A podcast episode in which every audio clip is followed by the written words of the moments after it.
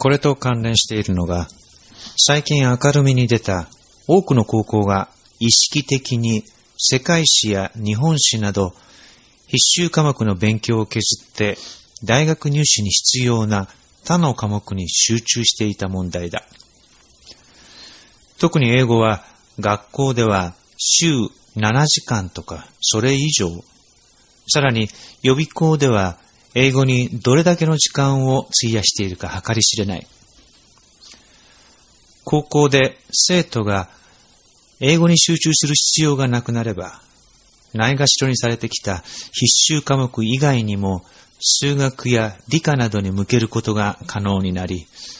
3年間強制的にやらされる受験英語の勉強より、学生本人にとってばかりでなく、日本のためにはるかに大きい利益をもたらすだろう。日本は英語教育全体をそっくりやり直す必要がある。すべての高校生が今、大学入試が求めている難度の高いレベルの英語を学ぶ必要はない。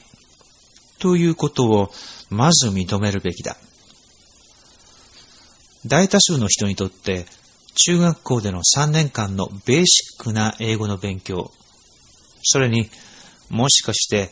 小学校での少しの準備教育で補えば、英語への入門として十分ではないか。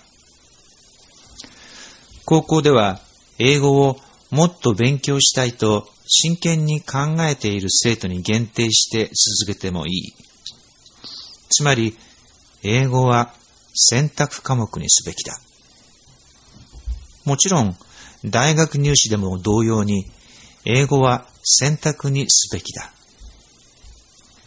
そして、大学に入った後は、ダブル専攻制の中の主専攻、あるいは副専攻として、学生に好きな言語を学ぶ可能性を与える。現在は、学生は大学に入って最初の2年間は一般教養をやることになっており、外国語もここに含まれる。けれども、外国語を1、2年やるというのは、普通は非常に中途半端なものになる。ダブル専攻のコンセプトをもっと活用すれば、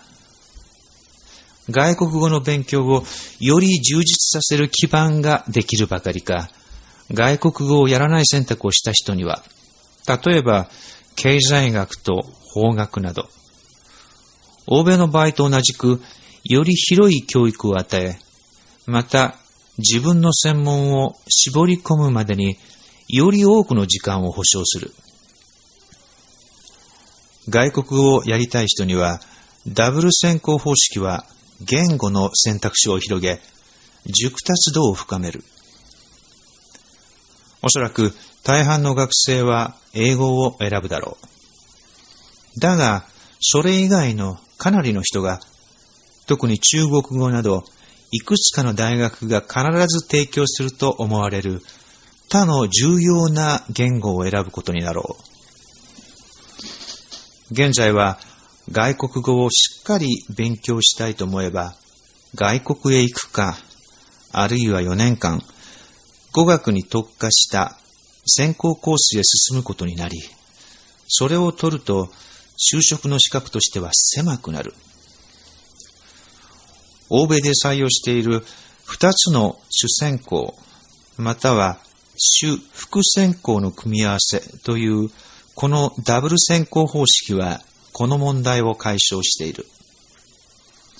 通常4年間のインテンシブな外国語の勉強は4年間の職業関連の専門の勉強と同時並行的に行われているからだ。例えば、日本語と経営学、あるいは中国語と法学をダブル専攻した学生は、その言語をしっかりマスターしたいという意欲を持っていることには間違いない。なぜなら将来は自分の希望する職業分野で自分の希望する国に行って自分が選んだ言語を駆使して仕事をしている自分をイメージすることができるからだ。私は自分の個人的経験から、これは非常に強力なインセンティブになると信じる。